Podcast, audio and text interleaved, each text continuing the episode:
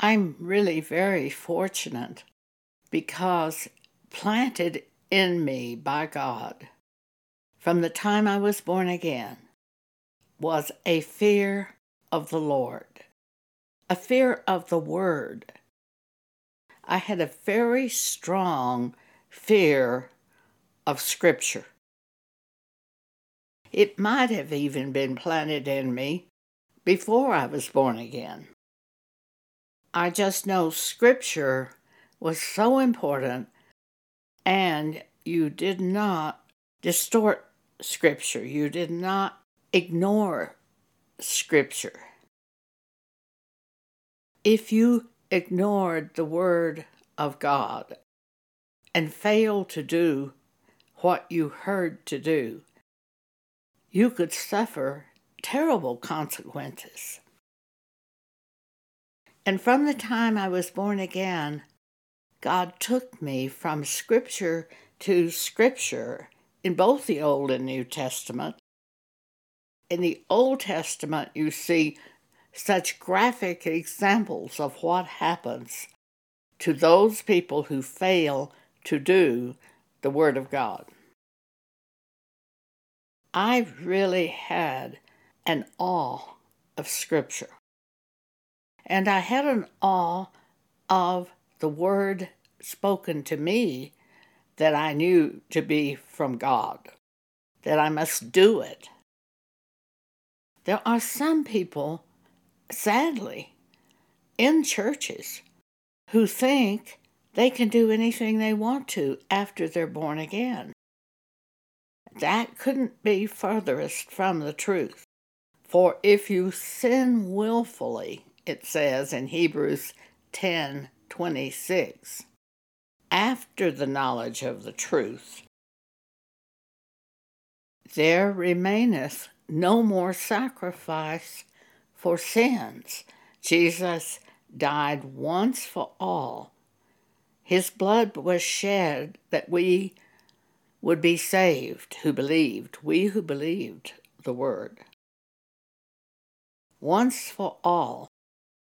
But if you know something is a sin and you go forward and do that thing, there's no more sacrifice for your sins. I think the most you can hope for in a situation like that is that Satan would destroy your flesh so that your spirit could be saved in the day of the Lord. Paul said in 1 Corinthians 5 if a brother commits fornication,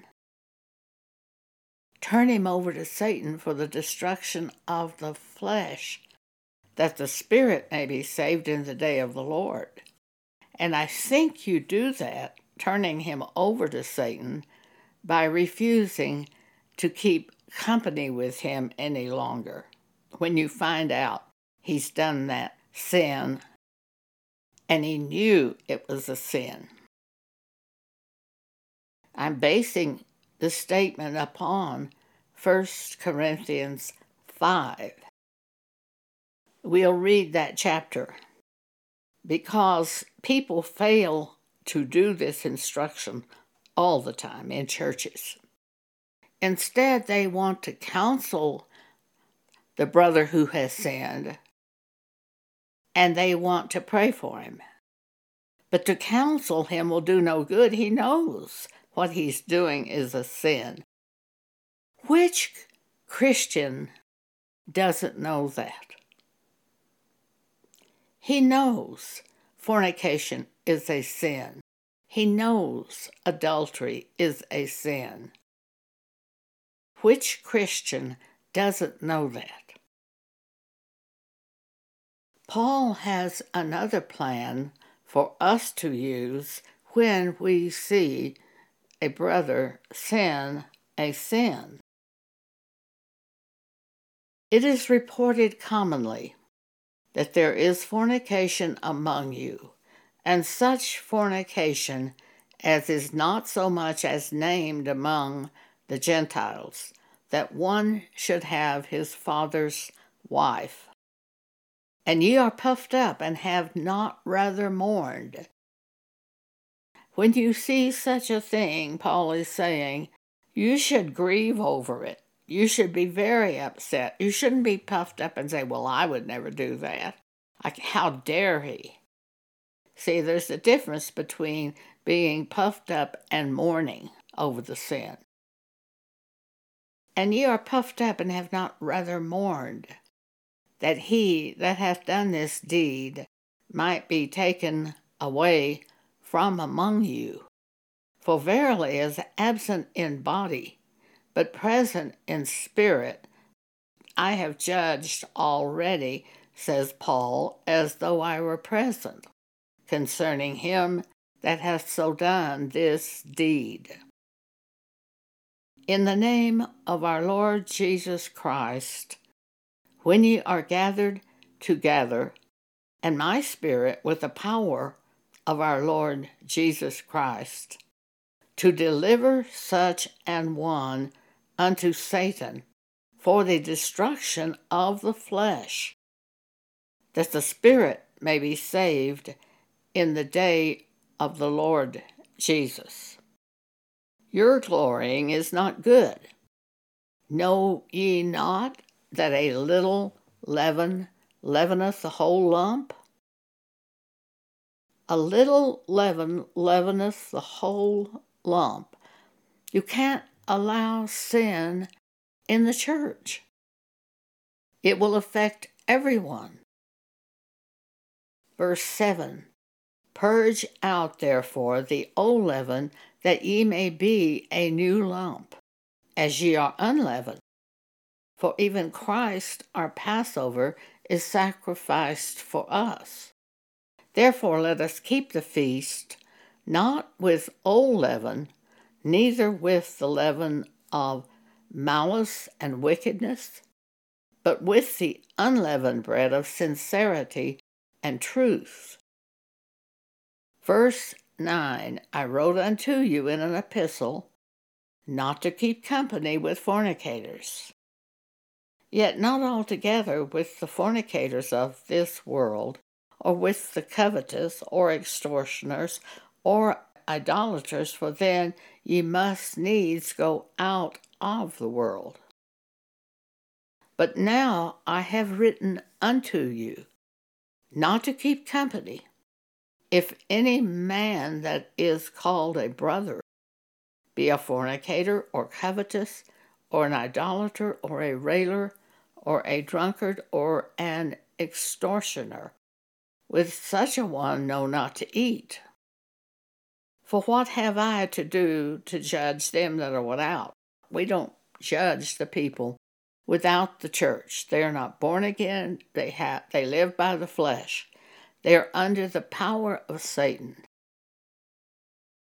Those who are born again, though, are the ones we have to judge when we see a sin. So he says, for what have I to do to judge them also that are without? Don't do that. But do ye not judge them that are within the church? But them that are without, God judgeth. Therefore, put away from among yourselves that wicked person. For he is a wicked person. He is called a Christian, but he's a wicked person. He's doing willfully things that are wicked.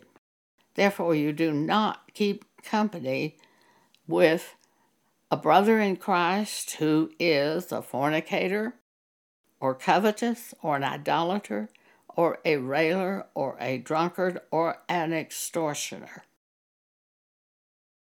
I've had this occur from time to time, and I did put them away from me. And they knew I put them away from me. We had a Bible teacher at one of the churches that I once attended. He was a divorced man, had not remarried. He had a wonderful personality, a great sense of humor, was very attractive to people. People liked him. He not only taught our Sunday school class, but he had his own class on Tuesday nights. I think it was Tuesday. And I went to it. And people liked to go to his classes.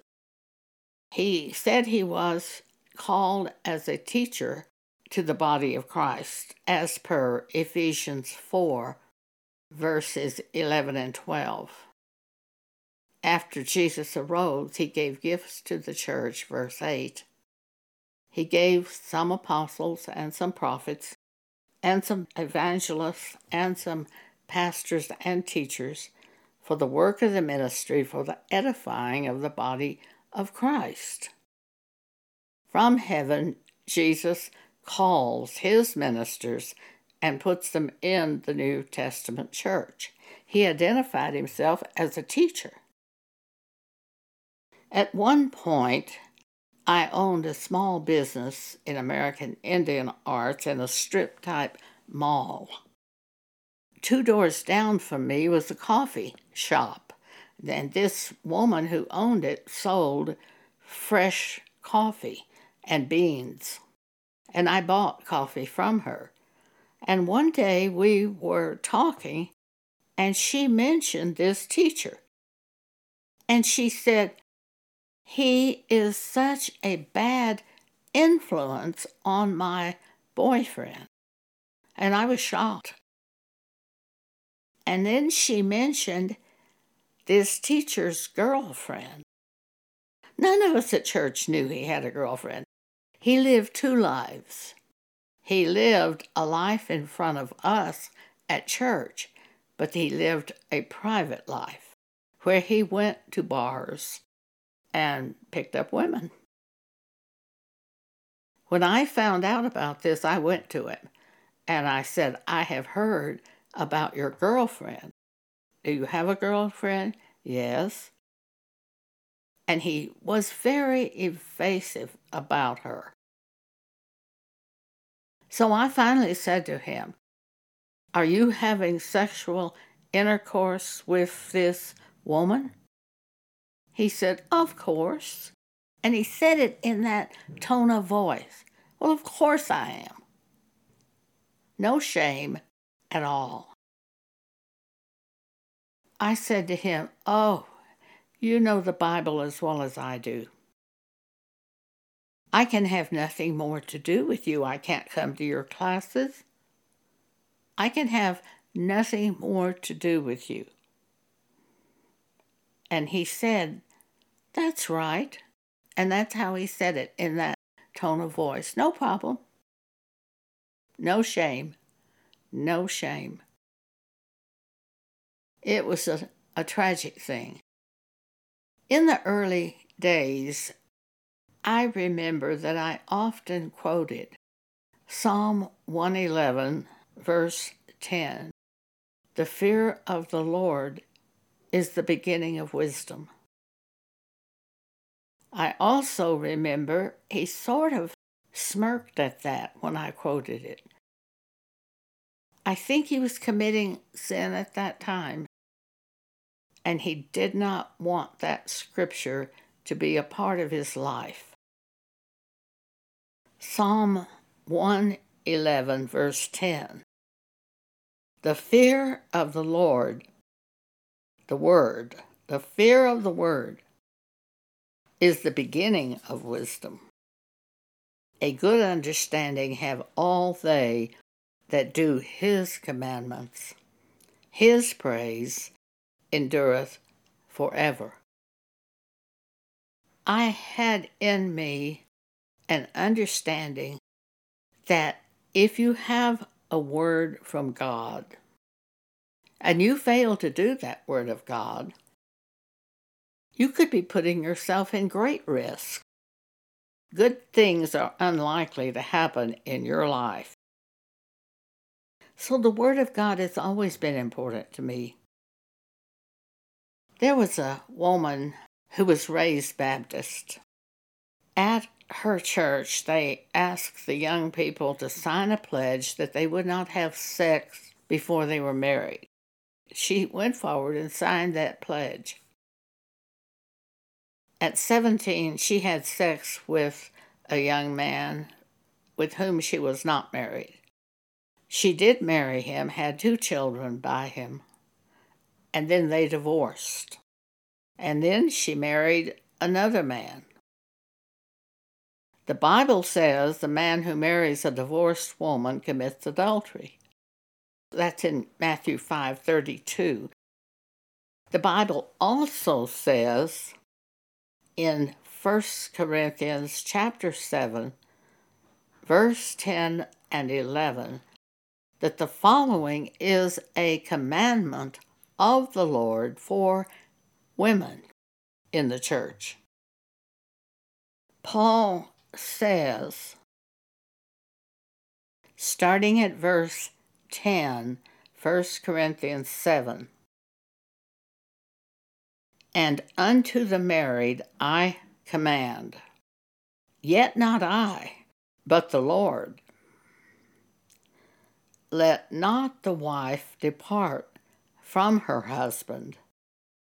But, and if she depart, let her remain unmarried or be reconciled to her husband. And let not the husband put away his wife. Matthew chapter 5, verse 32. Jesus says, But I say unto you that whosoever shall put away his wife, saving for the cause of fornication, causeth her to commit adultery. If that divorced woman goes out and remarries, she commits adultery. So, the only scriptural reason for you as a man to divorce your wife is if she's unfaithful to you. We had a man in our church group that filed divorce papers against his wife. When I found out, I called him and I said, Was your wife unfaithful? He took a moment and thought about it and he said, No. And I said, the only scriptural reason for you to divorce a wife is if she's unfaithful. And I quoted Matthew 5:32. He apparently believed Matthew 5:32, so he withdrew the divorce proceedings from the courts. Jesus says but I say unto you that whosoever shall put away his wife, saving for the cause of fornication, causeth her to commit adultery. And whosoever shall marry her that is divorced committeth adultery. So if you believe this word, you wouldn't do it. If you have no fear of God, if you have no fear of the Lord, and if you have no respect for the Word of God, you'll say, Oh, that doesn't matter. And you'll do that if you want to. So it depends on whether you have a fear of God or not concerning obeying Scripture. A Jewish woman came across our path one time. She was very excited over being a born again Christian. And she told us about this man she was dating. She was a divorced woman. And she hoped to marry him. And we gave her the word of God that if you are a divorced woman and you remarry, you commit adultery. And she said to us, Oh, we have our own doctrine at our church. When I heard that, I screamed out, Your own doctrine? There is only one doctrine of Christ, and it is the New Testament Bible. That's the only doctrine of Christ. So if you go against a scripture, how can it be a doctrine of a church that belongs to Jesus? Basically, it's a church of Antichrist when they remove doctrine, when they remove a scripture and go by a, their own thinking. It is Antichrist. It is the church of the end time apostasy, and that church will be destroyed by Jesus when he returns. For he will destroy the churches of the apostasy when he comes back the second time. Second Thessalonians chapter 2. In this section of scripture, Paul talks about the end time apostasy that will come into the church before Jesus returns. Starting at verse 3 Let no man deceive you by any means, for that day of the Lord shall not come, except there come a falling away first, and that man of sin be revealed, the son of perdition, Antichrist. In 1982, I was reading this scripture, and God said to me, the falling away are not people leaving the churches. The falling away are the churches leaving the scripture. And that's exactly what we see today all over the world. They set up their church, but they omit certain scriptures that would offend people, such as the man who marries a divorced woman commits adultery, such as the divorced woman who remarries commits adultery. They omit those scriptures. I have never heard that scripture taught at any church I've attended, although my cousin, who was Church of Christ, they believed that the woman could not remarry if she had a husband living, that she could not divorce and remarry. They believed that. But other than that, I've just never heard it before. I think at one time the Catholics believed that. But they fell away from Scripture. Eventually, they said, Oh, we must be wrong. Of course, God would want you to remarry, He wants you to be happy. No, God wants you to obey His commandments.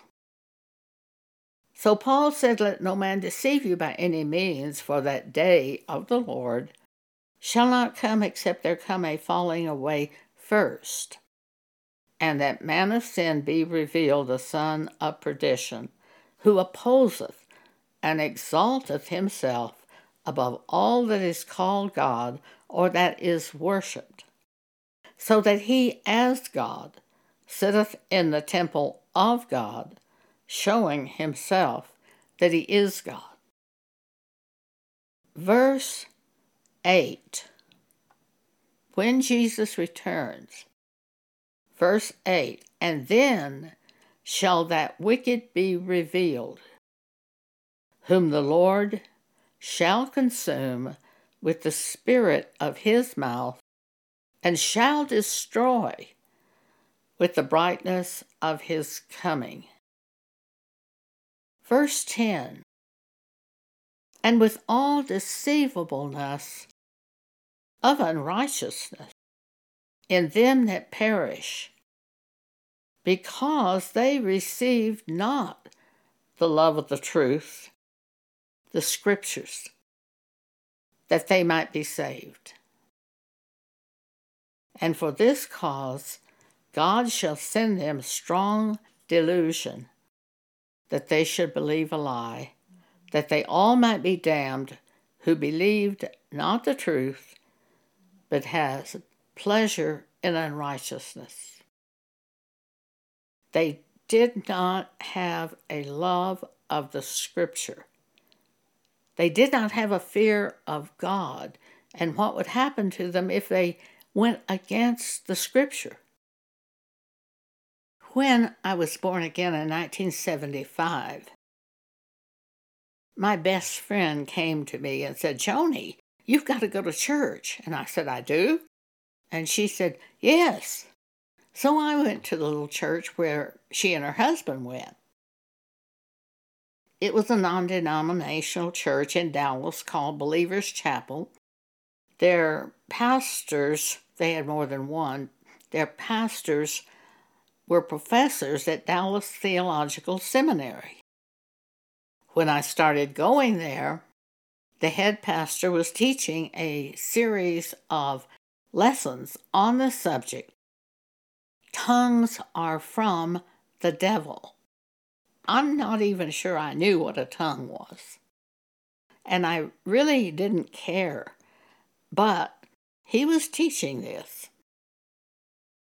One day I was reading the Bible and I read a scripture in 1 Corinthians 14, next to the last verse, which says, And forbid not to speak in tongues, with tongues. Paul also told the proper order of tongues how they must have an interpreter. Otherwise, don't speak in the church. Forbid not to speak with tongues. That was exactly opposite to what this pastor was teaching. Now, are you going to choose to stay at a church where they teach opposite to the Word of God that's written in the New Testament Bible? Do you have a respect of the love of God? Do you have a fear of the Scriptures and what will happen to you if you go against the Word of God? Which is more important to you? The Scripture or that church that you're attending? Well, I said to my best friend, Donna, did you know that Paul said, forbid not to speak with tongues? We were driving down the highway, I remember it distinctly. She put on the brakes, pulled the car off the side of the road, and said, Let me see that. I had a little Bible in my purse. So I found that scripture and gave it to her, and she said, That is what it says. I said, Well, that's not what they're teaching at church. They're teaching us that tongues are of the devil. I'm not going to go back to that church. It was easy for me to decide. I knew which one I would do.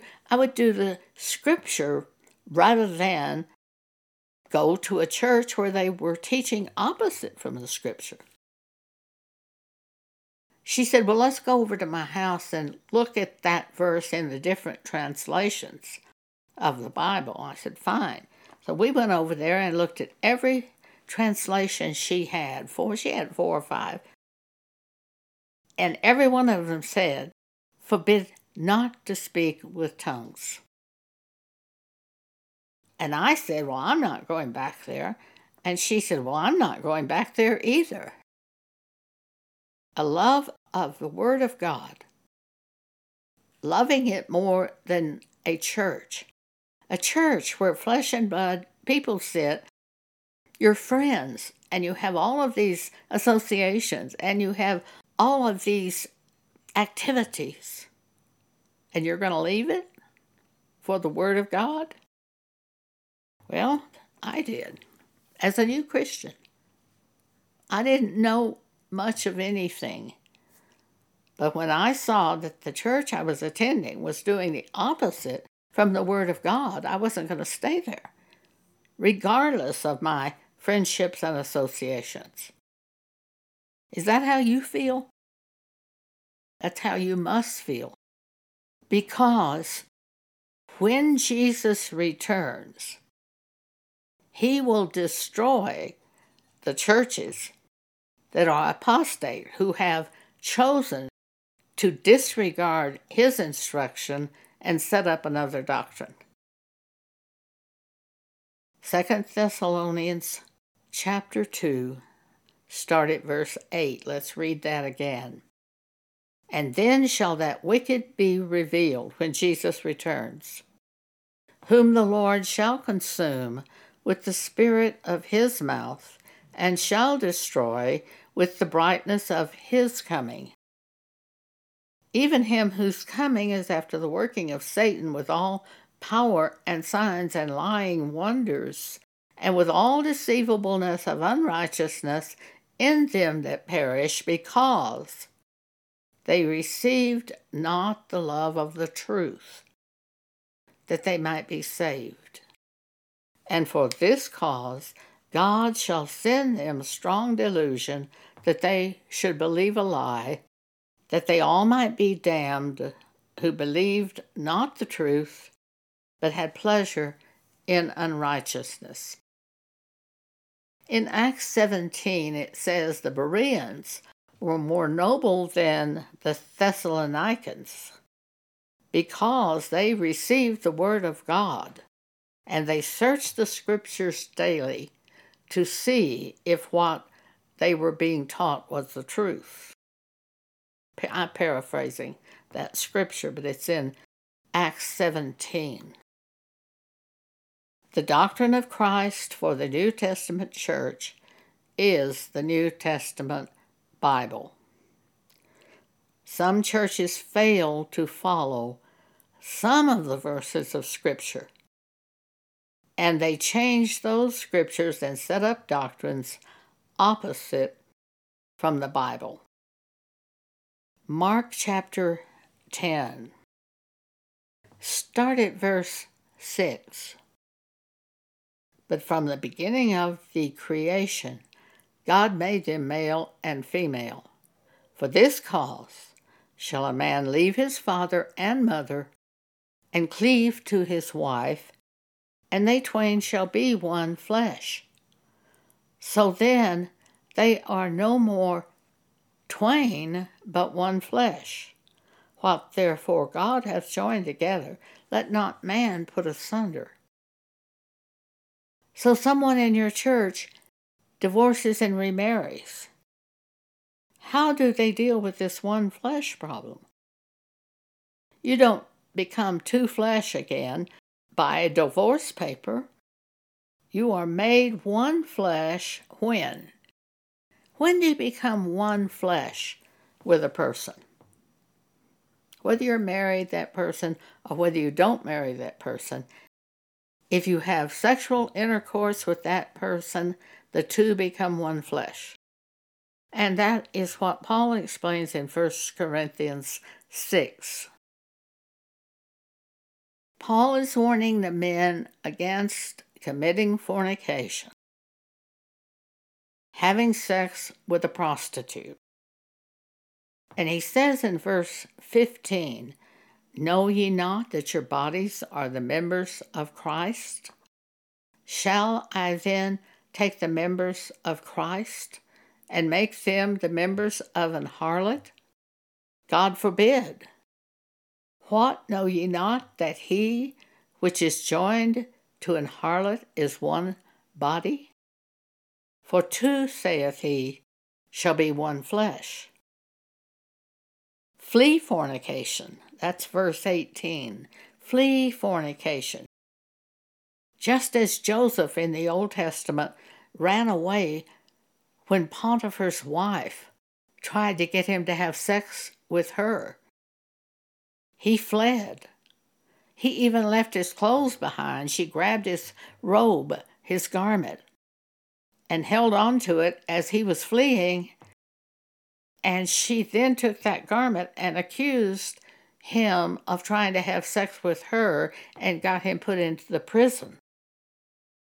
Joseph fled. Flee fornication. Every sin that a man doeth is without the body, but he that committeth fornication sinneth against his own body. And Joseph said to her, How can I do this thing to my master? This sin against God. How could I do it to my master, who is your husband, basically? That's somewhere around Genesis 39. So, how can a Christian commit fornication, making her one flesh with him, causing her to be one flesh when he is a member of the body of Christ? So, Paul says, turn him over to Satan for the destruction of the flesh that his spirit may be saved in the day of the Lord. So we separate from that man who is a Christian who is committing those sins. 1 Corinthians 5. We separate from him.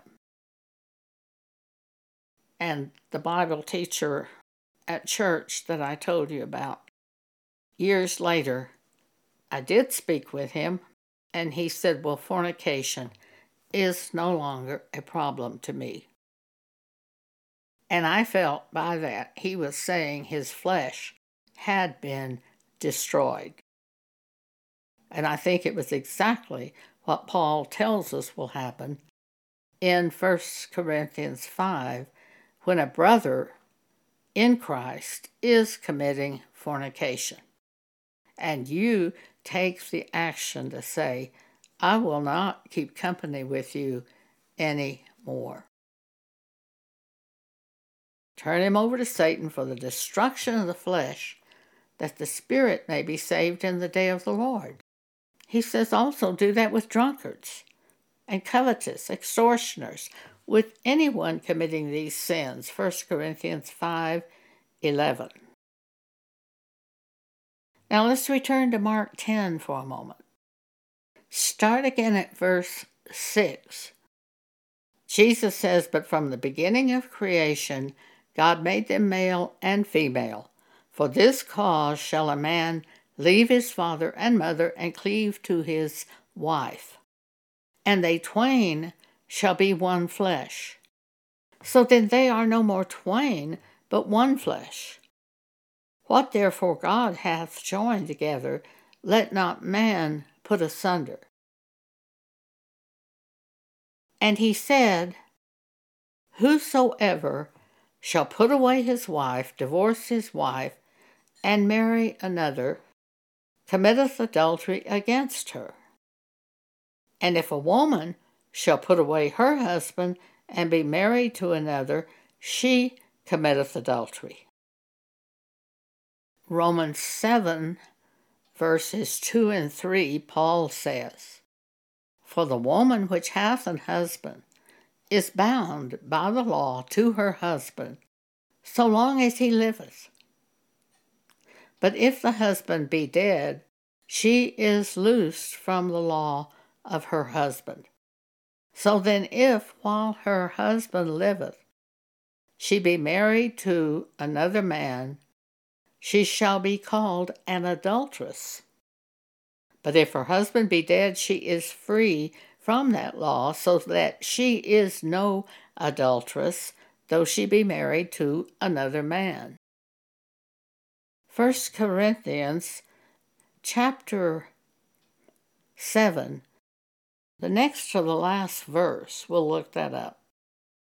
Paul says to the church, verse 39, 1 Corinthians 7. The wife is bound by the law as long as her husband liveth.